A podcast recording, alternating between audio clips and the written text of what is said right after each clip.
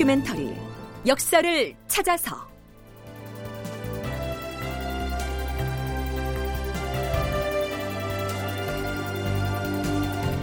제 693편 터전을 잃은 백성들이 도적이 되었다.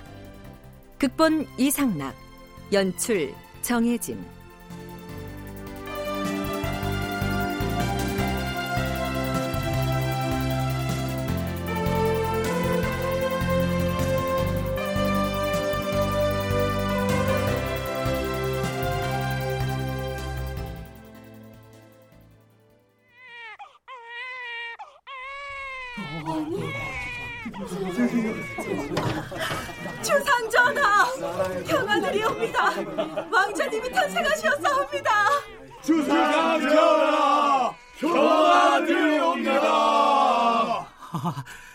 원자가 원자가 태어났구나.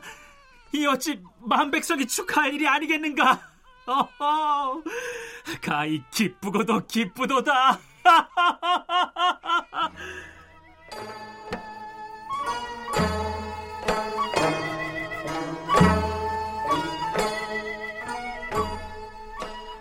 청취자 여러분 안녕하십니까? 역사를 찾아서의 김석환입니다 자 이때가 언제였냐 하면요. 서기론 1551년에 해당하는 명종 6년 5월 28일이었습니다.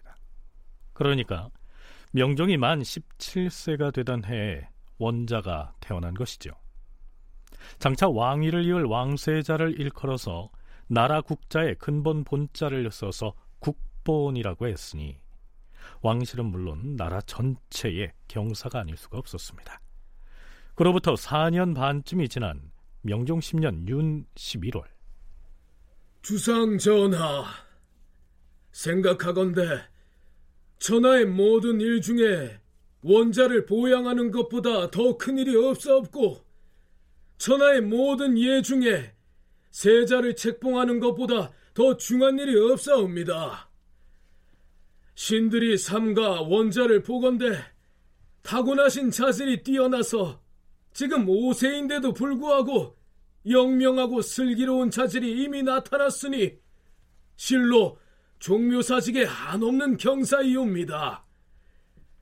하운데 보양하는 도를 아직 거행하지 아니하고 책봉하는 예를 아직 거행하지 않으시니 신들은 이해할 수가 없사옵니다.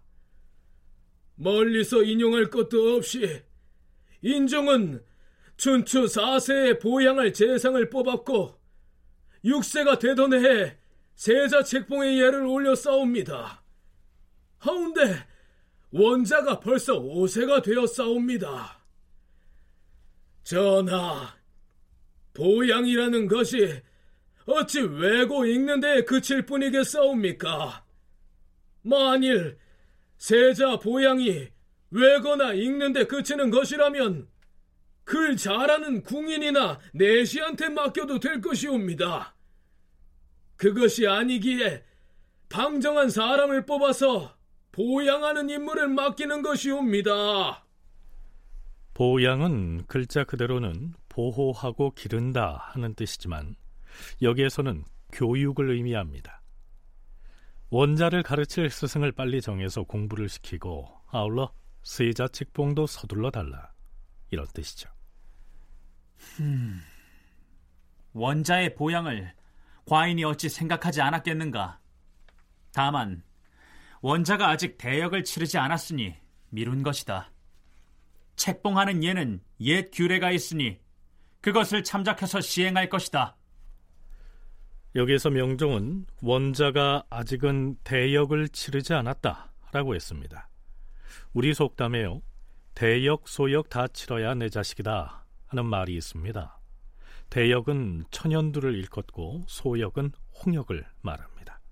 어린 나이에 겪게 되는 이 역병을 이겨내야 비로소 건강하게 성장할 것이라고 안심을 할 수 있었던 것이죠.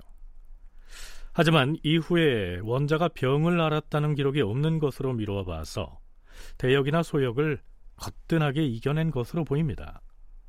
다음 해인 명종 12년 8월 17일 드디어 명종이 세자 책봉의 예를 거행하고 대소신료들에게 잔치를 베풉니다.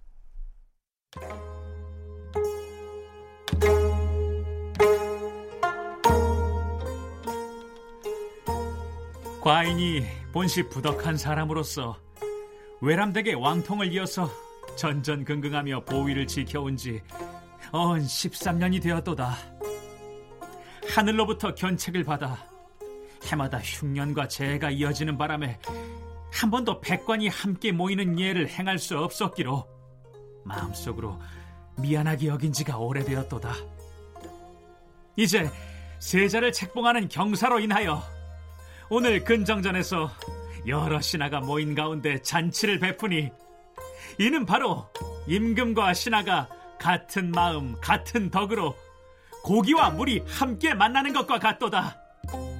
경들은 다 함께 실컷 취하고 즐기도록 하라.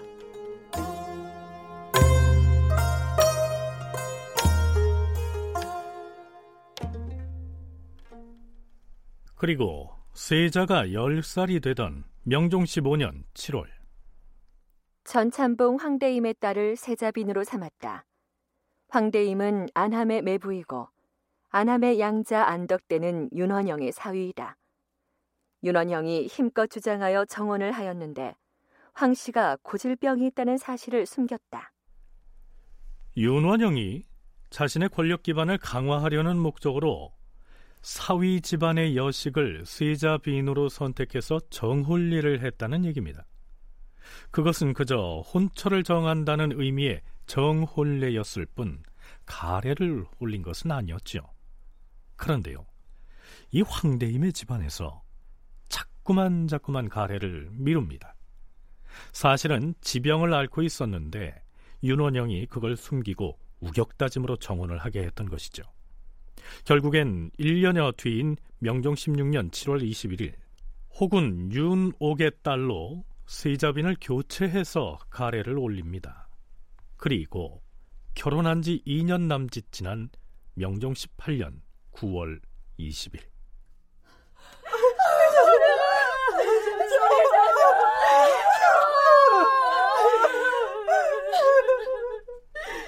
세자가 13살 어린 나이에 갑자기 세상을 떠납니다.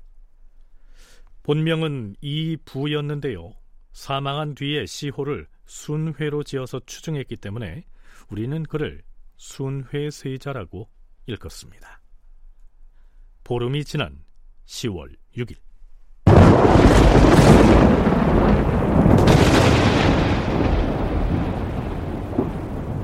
때 아닌 천둥번개가 심하게 치자 명종은 깜짝 놀라서 바른 마을을 널리 구한다는 의미의 구원교지를 내리게 됩니다.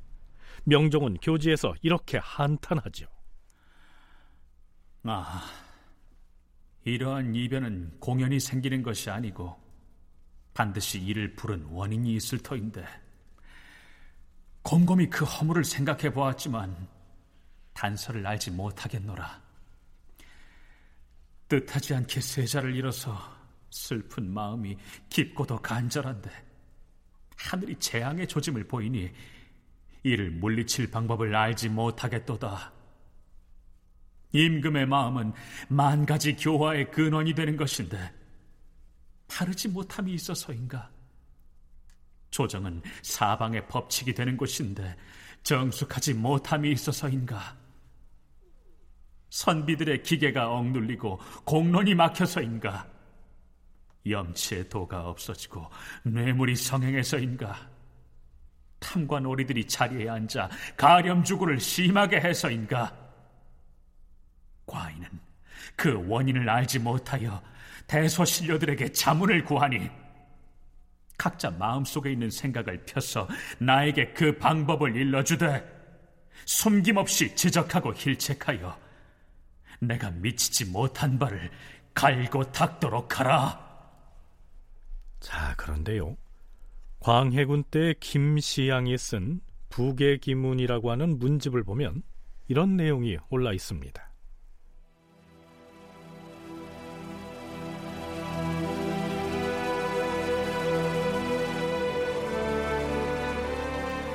임금은 어린 나이에 왕위에 올랐으므로 조정 권력이 대비에게 있었으며 간신들이 국정을 마음대로 하였다.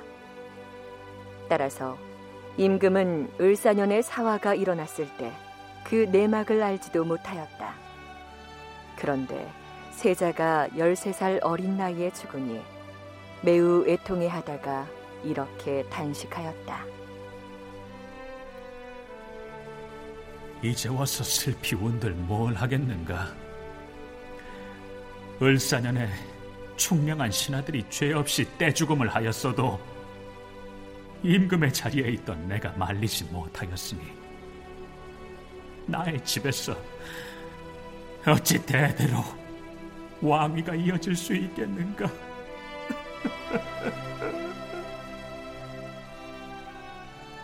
아, 갸륵하도다. 임금의 말씀이여. 후세의 신하들을 울릴만 하도다.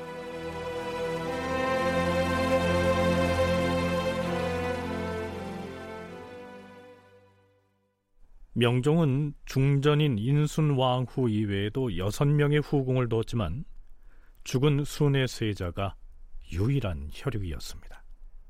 따라서 명종이 끝내 후사를 두지 못하고 세상을 떠났다라고 하는 것은 이후에 이어질 조선의 역사에도 적잖은 영향을 끼쳤죠. 전혀 예상치 못했던 인물이 왕위를 이어받아서 선조가 됐으니까요.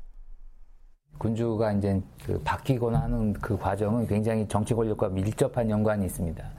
세자가 이렇게 사망을 했고 이후에 명종이 또 다른 어떤 그런 후사를 갖지 못한 상황에서 덕흥군의 삼남인 우리가 알고 있는 선조 이 반계에서 어, 왕위에 오르게 되는 그런 일이 일어나게 되는 것이죠. 그러니까 이 양상을 보면 왕의 기반이 굉장히 없는 사람이 명종보다도 더 없는 존재가 힘이 없는 사람이 이제 국왕이 되는 게 선조대 초반의 전국이라고 할 수 있고 그러면서 명종대 외척들이 정권을 잡은 것이 얼마나 국정에 혼란을 일으켰는가에 대한 공분이 일어나게 되었고 그런 것이 일량이 축출하려고 했다가 사실은 실패했던 그 부류들을 중심으로 해서 이제 어떤 소위 이제 그동안 우리가 살림으로 얘기했던 이 사람들의 목소리들이 이제 본격적으로 커지게 되는 게 선조 초반의 전국이라고 얘기할 수 있습니다. 서울대학교 규장각 한국학연구원의 송웅섭 선임연구원의 얘기 들어봤습니다. 그렇다면 만일에 순회세자가 일찍 죽지 않고 뒷날 명종으로부터 왕위를 이어받았다면 그 이후의 전국은 어떻게 전개됐을까요? 살림 세력이 득세하는 이른바 살림 세상이 되지 않고 다른 구조로 정치판이 짜였을까요? 서강대 계승범 교수의 견해는 이렇습니다. 만약에 세자가 죽지 않고 명종이 그냥 죽었다라고 해도 아마 살인 세상은 됐을 것 같아요. 왜냐하면 당시 그 시대 분위기를 막을 큰 힘인과 권력이 사실은 없어요. 그러니까 잘 이해가 안 갈 때는 전두환 노태우 지나면서 왜 그들이 스스로 그 문민 정부로 가는 쪽으로 선회했는가를 생각하면은 금방 알 수 있고 더 이상 막아봤자 막을 수도 없고 그 시대의 흐름을 어떻게 막겠습니까? 그런 맥락으로 본다면 이 세자가 죽지 않고 한 10대 나이에 죽이한다고 해도 그 주변에서 누구겠어요? 윤원영이고 뭐고 다 사라진 다음인데 다 살인밖에 없잖아요. 아니면 옛날 왼척 훈척이라 해도 이미 살인화 돼가고 있는 사람들이란 말이죠. 심의겸처럼. 그러면은 결국은 정치를 그냥 거의 비슷한 형태로 나가지 않았을까. 저는 개인적으로 그렇게 봅니다. 순회 세자가 죽지 않고 왕위를 이었다고 해도 살인들의 특세라든가 그에 따른 붕당 정치로의 흐름은 바뀌지 않았을 것이다. 이런 얘기입니다. 자, 우리의 역사 찾기의 진도는 명종 18년에 순회 세자가 졸했다. 여기까지 나갔습니다. 여기에서 이후의 명종 치세에 대한 탐색을 일단은 멈추기로 하죠.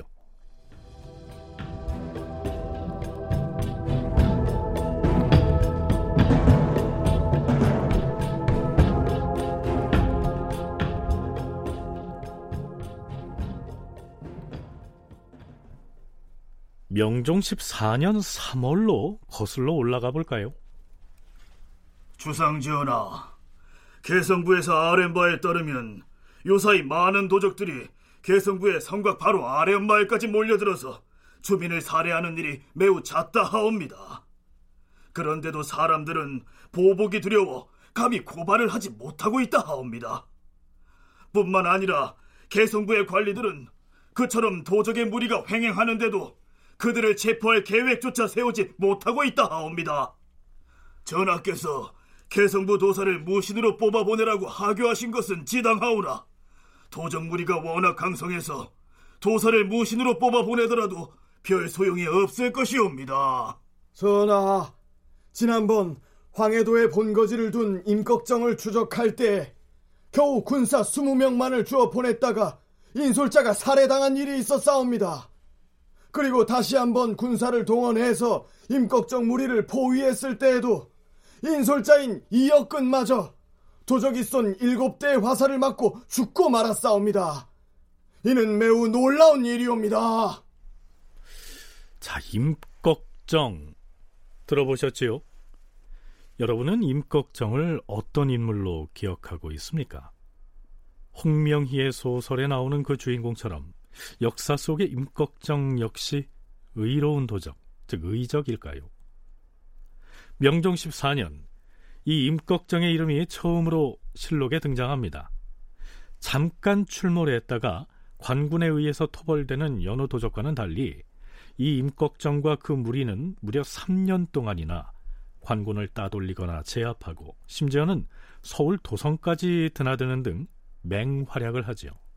그래서 이 임꺽정의 이야기를 따로 다루기 위해서 그에 관한 이야기를 잠시 미루어 두었습니다. 그런데요. 이 임꺽정 일당은 황해도를 근거지로 활동했던 한 무리의 도적이었지만 명종 때에는 전국에 걸쳐서 무수한 도적의 무리가 출몰한 것으로 실록에 나타나고 있습니다. 조선 명종 때 군도의 발생 배경과 활동의 특징이라는 논문의 저자 한희숙은 해당 논문에서 이렇게 기술하고 있습니다. 참고로 여기에서 무리 군자를 쓰는 군도란 도적대, 뭐 도적 집단 이런 의미로 쓰인 말입니다. 조선시대 군도의 활동은 사회 변화에 조응하여 나타난 일종의 원초적 반란이었다. 명종 통치 연간에 이르면 군도의 활동은 이전 시기에 비해 더욱 활발해지고 또 전국적으로 이어지고 있었다. 도성 안팎에서도 도적 활동이 심각해서 도적이 사대부 집에 침입하여 약탈하고 인명을 상해하거나 방화하는 경우도 있었다. 경기도는 용인의 진위에서 특히 도적이 치성하여 도로가 통하지 못했고 황해도에서는 임꺽정의 난이 가장 큰 저항이었다. 자, 그렇다면 왜 하필 명종 때에 이처럼 전국적으로 도적이 들끓었을까요? 임꺽정의 활동을 추적하기 전에 먼저 이 시기 도적이 치성하게 된 사회 경제적 배경을 이모저모로 짚어보도록 하겠습니다. 명종 즉위 초인 명종 원년 2월 21일의 기사 한 꼭지를 살펴보지요. 명종과 조정 대신이 이런 얘기를 주고받습니다. 전하, 근래 해마다 기근이 들어서 도적이 매우 성한데 후서 지방과 영남 지방이 더욱 심하옵니다. 명화적이 방자하게 날뛰면서 살인과 약탈을 거리낌 없이 하고 있으니 이는 모두 장씨를 금하지 않는 데서 연유된 것이옵니다. 장씨의 설립이 전라도는 예전부터 있었지만 경상도와 충청도는 설립된 지 오래지 않으니 이를 일절 금하여서 도적의 근심이 없게 하시옵소서. 도적이 일어나는 일은 참으로 염려스럽다. 장씨를 금단하는 문제는 대신에게 다시 의논하라.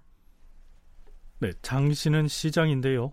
장씨와 관련해서는 나중에 살펴보겠습니다. 명종 2년 4월의 실록 기사에서는 한양 도성에 도적이 출몰했다는 기사도 등장합니다. 전하, 근래에 도적의 출몰이 전에 비하여 매우 심한 실정이옵니다.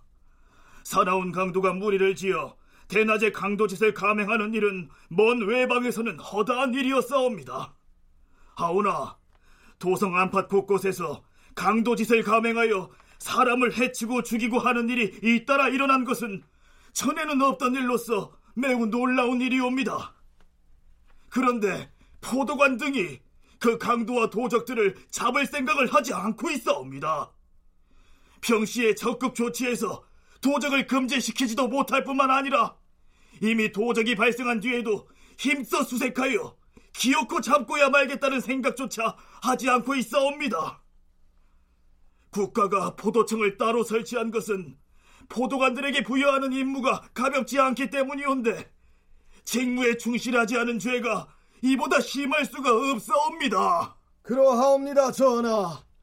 얼마 전에는 서울의 남소문동과 흥덕동의 사대부집에 명화적인 무리를 지어 침입하여 부녀자와 집주인인 조정관리를 모두 때려서 상해하여 싸웁니다.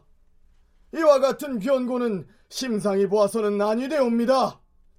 해당 지역의 포도대장, 종사관, 부장, 군관 등을 모두 의금부에 넘겨서 각별히 추고하여 다스리시옵소서. 음, 과연 걱정이로다. 포도대장은 이미 추고하라고 명하였다. 하지만 그렇다고 반드시 하옥시킬 것까지는 없다. 네, 명정 초에 일어난 많은 도적 관련 내용 중에서 무작위로 두 가지 기사를 선택해서 여러분에게 소개했습니다. 이후로도 도적 무리가 횡행했다는 기사는 무수히 등장합니다. 자, 잠깐. 네, 여러분은 밝을 명자에 불화자를 쓰는 명화적이라는 말 들어보셨습니까? 횃불을 들고 약탈을 자행하는 도적의 무리를 일컫습니다. 주로 몰락한 농민들이 집단화해서 도적으로 된 경우를 일컫는데요. 대체 이 시기에 왜 이렇듯 강도나 도적들이 도처에서 들고 일어났을까요? 경희대학교 한춘순 교수는 그 배경을 이렇게 설명하고 있습니다. 인사부정으로 임명된 수령들이 사실 대농민 현장에 일선을 지키는 지휘관인데요. 네, 전적으로 자신에게 맡겨져 있는 그 수치 체제, 곡물이라든지 군역 이런 수치제도를 자의적으로 시행한 것, 그러니까 이제 수탈을 했고 법적인 것을 훨씬 더 그 초과해서 뭐 강탈하듯이 이렇게 몇 배씩 이렇게 출염을 했기 때문에 그것도 굉장히 중요한 그 사회 경제적인 중요한 배경이 되었어요. 그러다 보니까 하층 사회가 동요가 될 수밖에 없었고요. 그 사회 분화 속에서 그래서 좀 힘 있는 자는 사방으로 흩어져서 승도가 된다라거나 군도로 변했고 그나마도 못하는 늙고 파리한 자는 유리도산하고 있었던 실정이죠. 네, 앞으로 각 지역에서 일어나고 있던 군도, 즉 도적무리에 관련해서 탐색을 이어나갈 텐데요. 하지만 진주교대 윤정 교수는 명종 때 도적들이 전국적으로 출몰해서 이러저러한 약탈을 자행했다는 기사들이 실록에 매우 자주 나타나는 이 상황을 조금 다른 시각으로 바라볼 필요도 있다고 얘기합니다. 특히 명종 때에 들어서면 도적들이 성행하는 기사들이 실록에 전국적으로 보입니다. 근데 명종실록은 선조 1년에 홍섬을 총재관으로 해서 실록을 찬술한 겁니다. 이 때문에 명종 당시를 선조 때 평가한 선에서 도둑들의 기사가 도둑이 없었다는 것이 아니라 집중적으로 배치되고 있다. 라고 감안을 하고 읽어야 될 필요가 있는 것 같습니다. 선조대 명종대에 대한 기본적인 인식은 어떠냐면요. 어린 군주의 직위에 따라서 척신이 득세하고 사림을 탄압하고 그래서 정부의 기강이 해이되었다. 이거는 근대 우리의 인식이 아니라 조선시대부터의 당시의 선조대의 벌써 인식이었기 때문에 이것은 선조의 직위 사림들의 공식적인 입장입니다. 명종 때 척신 권세가들에게 탄압을 받았던 살인들이 선조주기 이후에 드디어 권력의 중심부를 이루었다면 지나간 명종 때를 어떻게 평가했을까요? 윤원영이나 심통원이나 이량 등의 척신들이 어린 임금을 허수아비로 만들고서 온갖 탐욕을 자행해서 국가의 기강이 해이해졌다. 이런 비판 의식을 강하게 지니고 있었기 때문에 명종실록에다가 도적에 관한 기사를 집중적으로 더 많이 배치했고 그 내용도 상당히 과장됐을 가능성이 있다. 이런 얘기입니다. 도적 관련 기사 뒤쪽에 배치된 사관의 논평에도 이 살인들의 비판 의식이 여실히 드러나고 있습니다. 윤원형과 심통원은 외척의 명문 거족으로서 무력을 한없이 부려 백성의 이익을 빼앗는데 못하는 짓이 없었으니 대도가 조정에 도사리고 있는 셈이었다. 그러니 그 아래 부류들도 거기에 휩쓸려서 이익을 추구함에 있어 남에게 뒤질세라 야단을 떨었던 것은 물론 자기만 알고 임금은 생각하지도 않게 되었다. 그러자 백성들은 공공해져 재물이 떨어지면 모여서 도둑이 되었는데 하나의 도둑이 창도하자 일백 사람이 호응하여 변방이 소란스럽게 되었고 양민이 해를 입어 마을이 텅 비게 되었으니 아 참혹하도다. 윤원형과 심통원 등의 큰 도둑이 조정에 들어앉아서 타막을 부렸던 바람에 결국엔 양민들이 살 길을 잃고 유랑길에 나서서 도적이 됐다. 뭐 이런 비판이죠.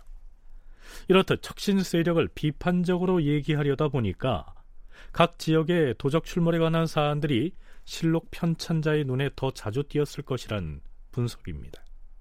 자, 그렇다면 앞에서 소개한 명화적이 도성에까지 나타나서 약탈을 자행했다는 기사는 어떻게 읽어야 할까요? 이 명화적인 사례는 명종 때만 나타나는 게 아니라 세종 때 많은 수가 확인됩니다. 그리고 성종, 중종 때에도 다수 확인됩니다. 그런데 제시한 명종 2년의 사례에서 보면 대단히 심각한 사례다라고 정부가 명종실록에서 얘기하고 있는데 이 사례는 일단 도성에서 발생한 사례이기 때문에 굉장히 큰 사례고요. 게다가 사대부 집안에 침입해서 부녀자를 상해한 사례니까 봉건 시대에 이건 완전히 능상의 폐륜의 상황이기 때문에 심각한 상황으로 명화적이지만 심각한 상황으로 인식한 것입니다. 이 때문에 포도대장이 추구되는 상황이죠. 그런데 진짜로 정부가 심각하게 했다면 간원들이 얘기하듯이 종사관, 부장, 군관까지 전부 추구하라 그러는데 포도대장 했으니까 됐다 정도에서 수습하는 선에서 봤을 때 과연 도성 내에서의 명화정의 집단적인 한 거, 뭐 이렇게 인식하고 있었던 것으로 보이지는 않습니다. 이 포도청 관원들에 대한 처벌이 미미한 것으로 봐서 명화적이 무슨 도성에 대거 침입해서 심각한 상황이 발생한 것은 아니었을 텐데 무슨 대단한 사태가 일어났던 것처럼 과장해서 기술을 해놓았을 것이란 얘기입니다. 하지만 왕조실록이 사실을 기술할 뿐 지어내지는 않는다 하는 의미의 수리부작의 원칙하에 쓰였음을 감안하면 없는 일을 꾸며서 쓰지는 않았겠죠.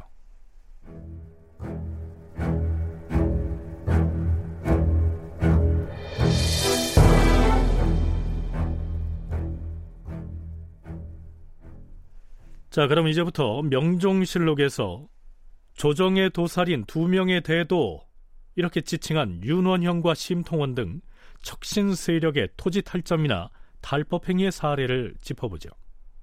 시간을 잠시 뒤로 뛰어넘어서 명종 21년 7월로 가보겠습니다. 이때는 윤원영이 살인의 탄핵을 받아서 쫓겨난 뒤에 목숨을 끊은 지 8개월여가 지난 시점입니다.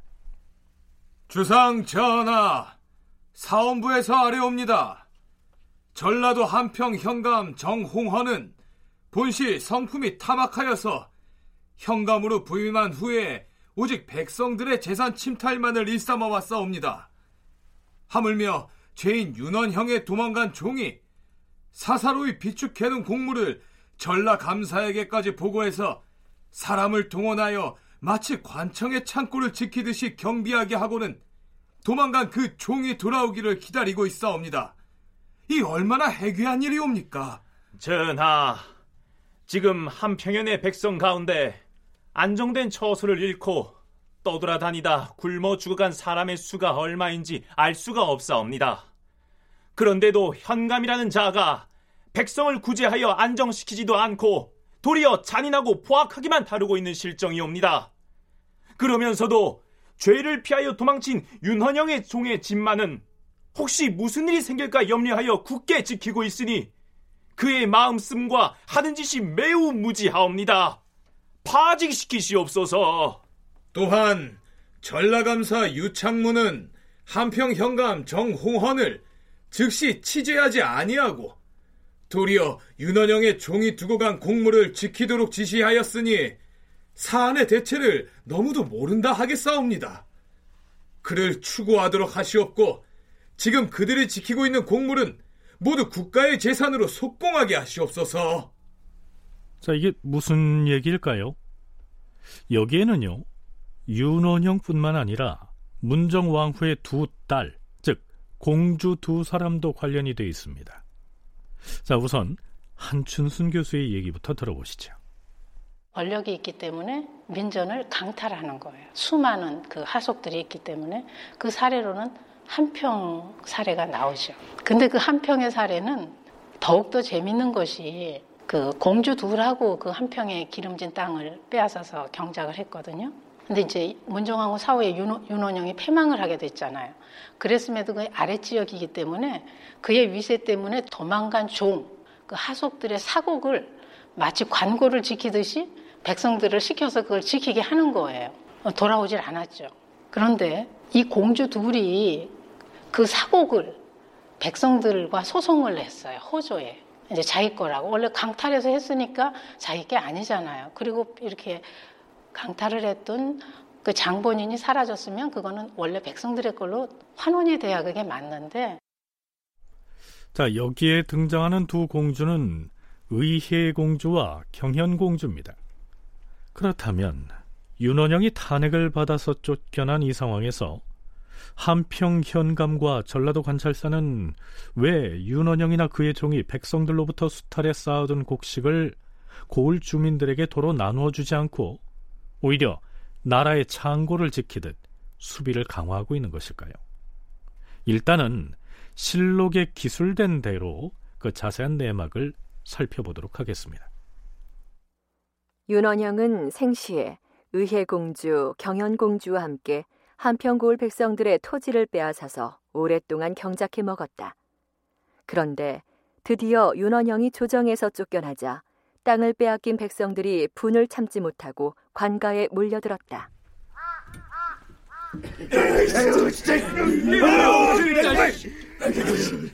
이 집이 바로 윤원영의 앞잡이 노릇을 하면서 우리 전담을 빼앗던 그놈 집이랬다. 맞아, 맞아, 맞아. 아, 이놈들이 전담만 빼앗은 게 우리가 봄, 가을로 불려다니면서 수년 동안 노역에 시달린 그 품삯 이제 받아내야지. 받아내야지. 받아내야지. 이제부터 윤원영의 뒷배를 믿고 우리를 못 살게 굴었던 놈들을 다 찾아다니면서 요자를 내자고.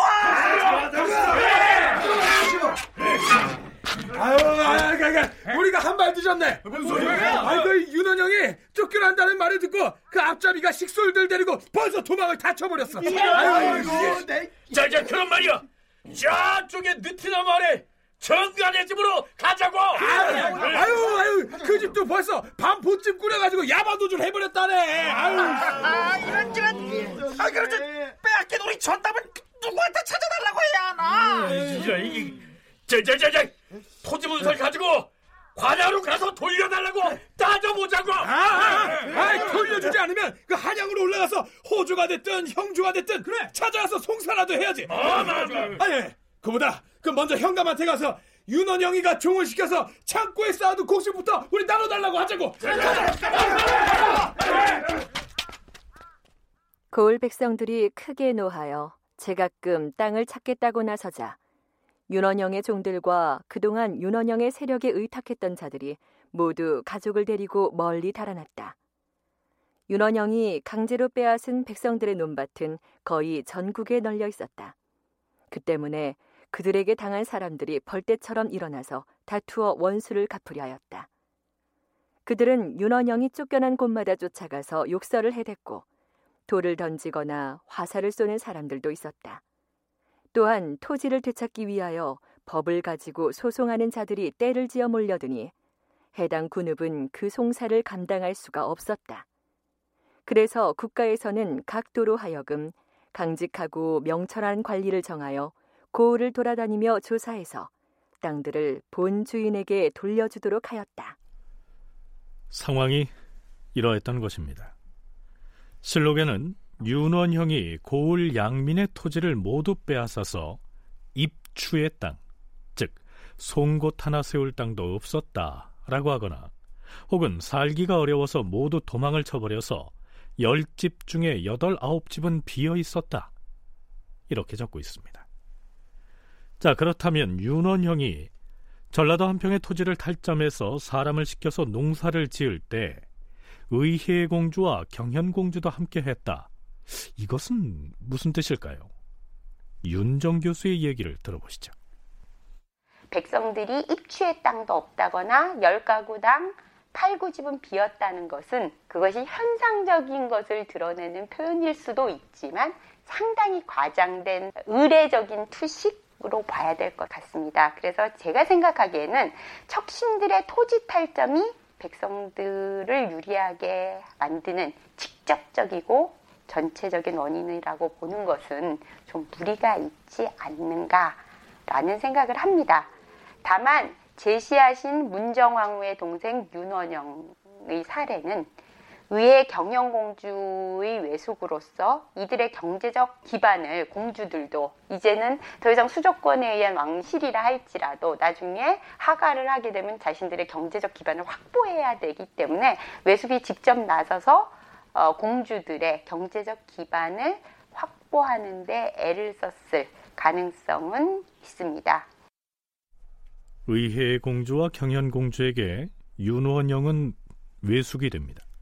그래서 조카인 이 두 공주의 경제적 기반을 마련해 주느라고 한 평의 땅을 확보하지 않았겠느냐 뭐 이런 해석인데요. 명종실록이 선조 때의 살림 세력에 의해서 쓰였음을 감안해서 윤원영이나 당시 조선 왕실에 유리하게 해석을 하자면 그렇다는 얘기입니다. 그렇다면 문제의 그 한평 땅과 곡식은 이후에 어떻게 처리될까요? 사헌부에서 아랜대로 전라감사 유창문은 불러서 추고하고 한평 현감 정홍헌은 파직하라. 전하, 윤원영의 종이 비축해둔 곡물도 속공하여 고을 백성들에게 나눠주도록 명하시옵소서. 곡물은 호조에서 잘 처치할 것이니 속공할 것 없다.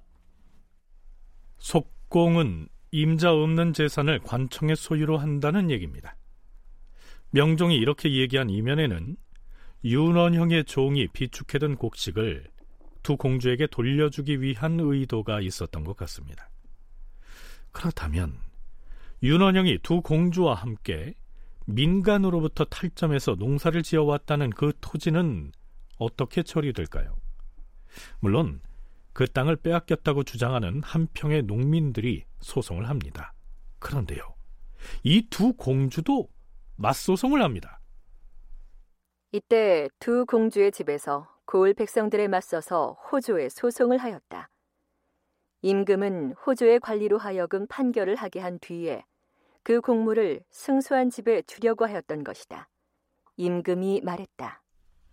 흠, 한평 고을의 그 땅은 두 공주가 떼어받은 것이 분명하다. 이렇게 판결이 나니 한평현의 백성들은 처음에는 윤원영에게 빼앗기고 마침내는 공주의 집에다 갖다 바치는 격이 되었으니 원망이 더 깊어질 수밖에 없었다. 백성들 편에 서야 할 군주까지 사사로이 왕실 종친을 위해서 이러한 결정을 내리게 됐으니 백성들이 거처를 버리고 사찰로 가서 승도가 되거나 혹은 정처 없이 유리해서 도적이 되지 않을 재간이 없었을 것이다. 이런 추정을 해볼 수가 있겠죠.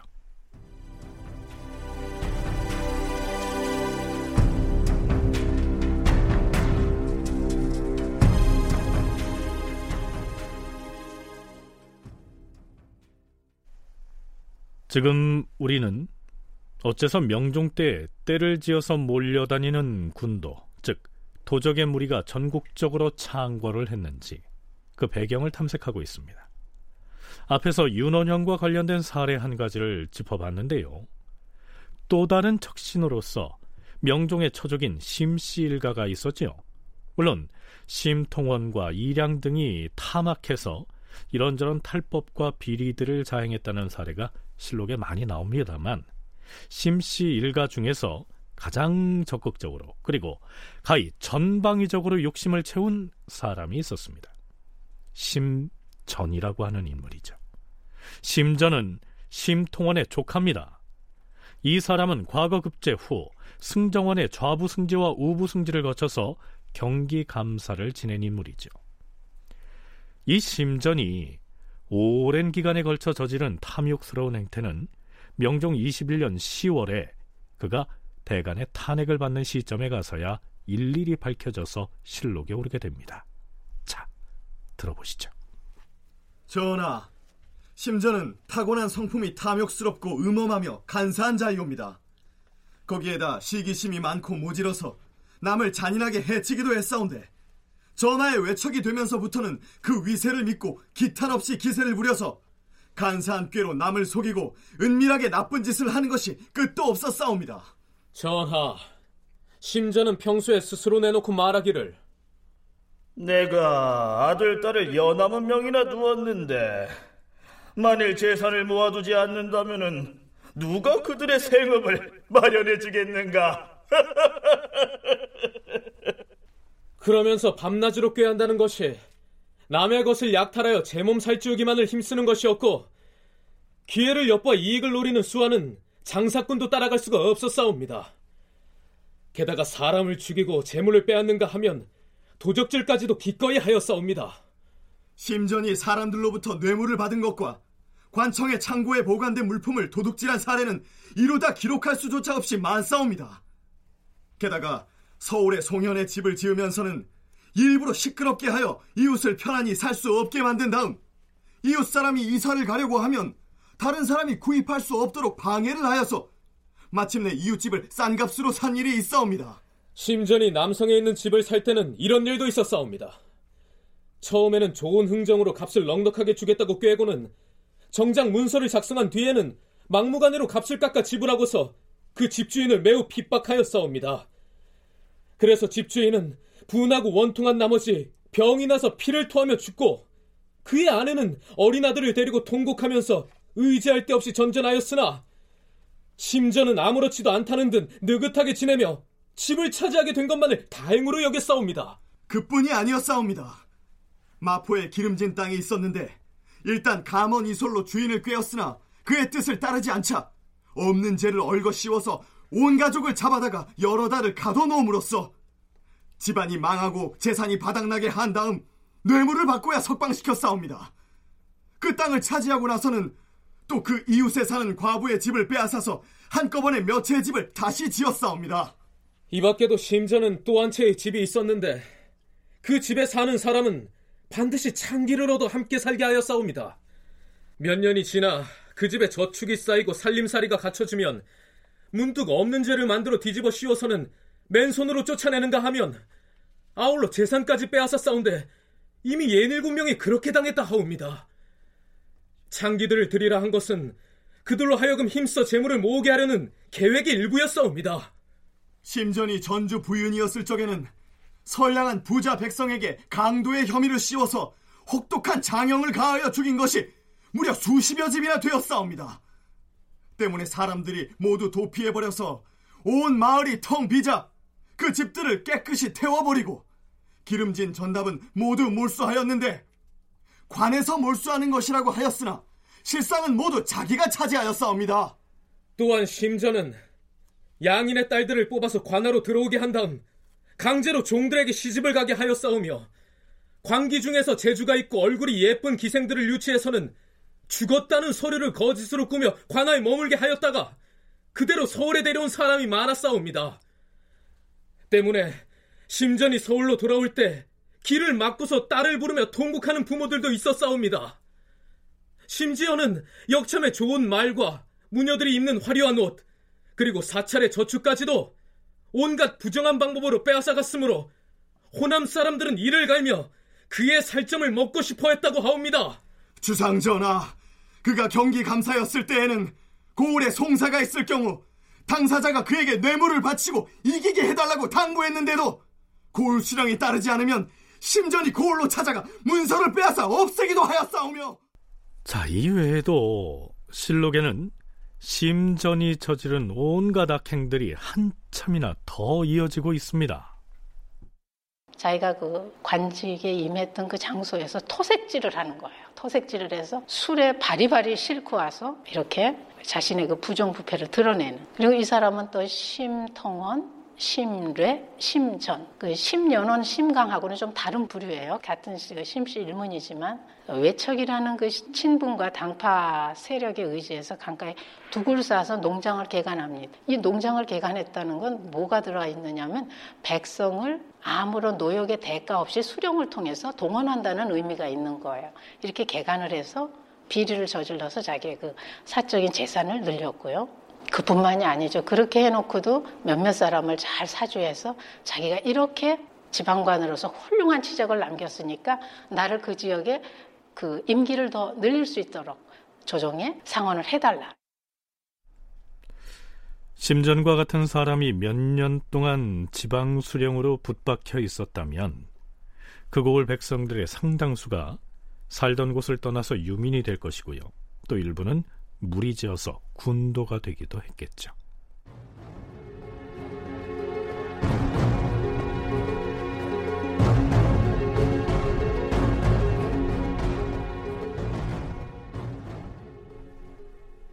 명종 때의 권세가들이 토지를 확보하기 위해서 눈독을 들였던 조금 별난 땅이 있었습니다.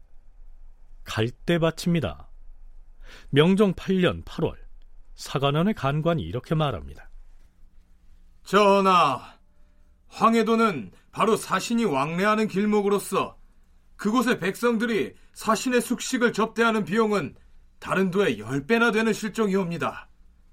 하여 고을 백성들의 이용 후생의 방도를 시급히 강구해야 할 것이옵니다. 특히 황주, 안악, 봉산, 재령 등의 지역은 땅이 바다에 인접해 있어오며 토지 또한 염분이 많고 습기가 많아서 농사를 짓기가 어렵고 오직 갈대만이 무성하옵니다. 염분이 많고 습기가 많아서 농사를 지을 수 없다 하면 무엇으로 백성들이 생계를 삼는다는 말인가? 이들 지역에 사는 백성들은 갈대밭에서 나는 갈대를 이용하여 삿갓과 삿자리 따위를 만들어 팔아서 생계를 유지하고 있사옵니다. 그 백성들이 떠돌아다니지 아니하고 머물러 살아가는 것은 바로 이 때문이옵니다.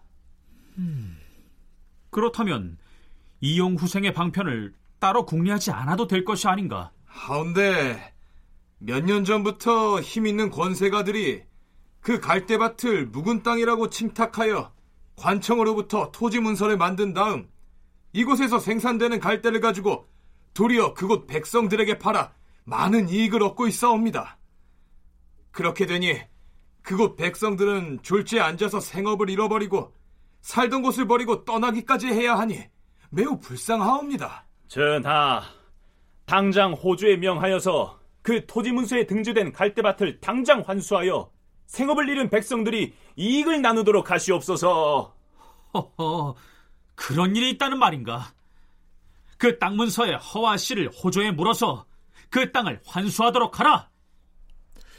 자, 여기서 황해도 주민들이 갈대를 이용해서 만들어서 파는 물건 중에서 삿자리라고 하는 것은 갈대를 엮어서 만든 깔고 앉는 돗자리들을 일컫습니다. 이 갈대밭은 농사를 짓지 못하기 때문에 주인이 따로 없었죠. 이러한 산림 선택을 개인들한테 나눠주지 않았기 때문에 국가가 전부 관리하고 있었는데 원전을 침탈하는 건 공주들도 쉽지 않은 사례이기 때문에 그러면 지배층들의 입장에서 더 이상 토지를 확보하는 데 있어서 만만하게 될 수 있는 것이 이런 상대적인 산림 천택지일 수 있습니다. 그래서 산림 천택지들을 개인적으로 국가에 의해서 절수를 받아서 떼어받아서 자신의 소유권화하는 현상들이 나타납니다. 이렇게 되면 소유권을 확보한 거기 때문에 갈대밭의 경우에는 갈대를 자르는 비용들을 본인들이 잘라서 가져가는 사람들한테 농민들은 옛날에는 그 갈대를 사용했으니까 특산물을 올려보내는 수준으로 이용하던 것을 이제 소유권자가 생겼으니까 그 소유권자한테 내야 되는 형태도 있고요. 윤정 교수의 얘기 중에요. 산림천택이라는 말이 나왔습니다. 숲과 하천과 못 등을 일컫는데요. 산림천택, 여민공지라고 하는 말이 있습니다. 이들 땅은 원칙적으로 국가 소유인데 그 고을 백성들이 함께 이용하도록 개방한다. 이런 뜻입니다. 그래서 그 고을의 백성들이 함께 갈대를 채취해서 삿갓도 만들고 삿자리도 만들면서 생계의 수단으로 삼았겠죠. 그런데 갑자기 권세가가 나타나서는 그 갈대밭을 자신이 개간한 땅이라고 신고하고서 땅 문서를 만들어 버렸다. 이런 얘기입니다. 한춘순 교수의 얘기도 들어보시죠. 황해도는 물론 그 비옥한 농토가 있는 지역도 있지만 그 바다에 인접해 있는 그 지역에서는 염분이 있기 때문에 농사를 짓지 못하거든요. 그래서 황해도 백성들은 갈대밭에서 그 구한 갈대로 삿갓과 돗자리 같은 걸 만들어서 생계를 유지를 했기 때문에 갈대밭이 곧 삶의 터전이라고 할 수가 있, 있는데요. 근데 이제 황무지를 개간할 경우에는 개간자가 자기 소유권을 인정받을 수 있도록 법으로 규정이 되어는 있었어요.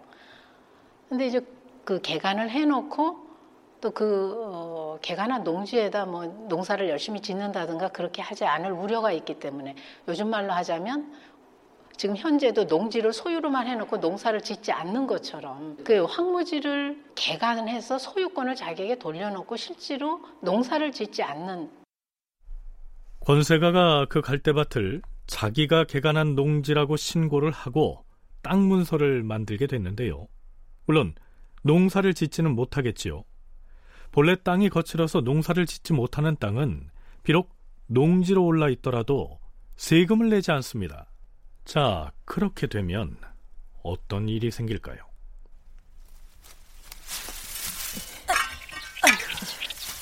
아니, 우리 마을 사람들이 이 갈대밭에서 수십 년 동안 갈대를 베어다가 물건을 만들어 팔았는데 이제 와서 새삼스럽게 무슨 돈을 내라고 하니 이것이 대체 무슨 일이야? 아휴, 이 갈대밭 주인이 나타났대. 이제부터 갈대를 베가려면 그 주인한테 돈을 내고 사가야 한다는 것이요. 아유, 참. 별 소리를 다 듣겠네. 아니, 바닷속에서 갑자기 용왕님이 왕님이라도 하셨나? 주인이라니 누가 주인인데? 저기 그 한양 땅에 사는 높은 양반네가 우리 동네 갈대밭을 여기는 내 땅이다 하고 나라에 신고를 해버렸다네. 그래서 이제부터 그쪽에다 돈을 내고 갈대를 베어서 삿갓을 만들든 삿자리를 만들든 하라 그 말인가? 아유, 아유 그렇대도.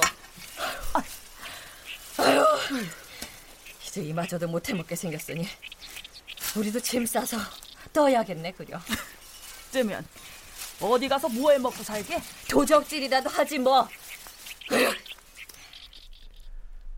이런저런 이유로 피폐해진 백성들이 삶의 거처를 잃고 유리방랑길을 떠나게 됐고 그들이 실록에 적힌 바로 그 도둑의 무리, 즉 군도가 된 것이죠. 다큐멘터리 역사를 찾아서 다음 주 이 시간에 계속하겠습니다.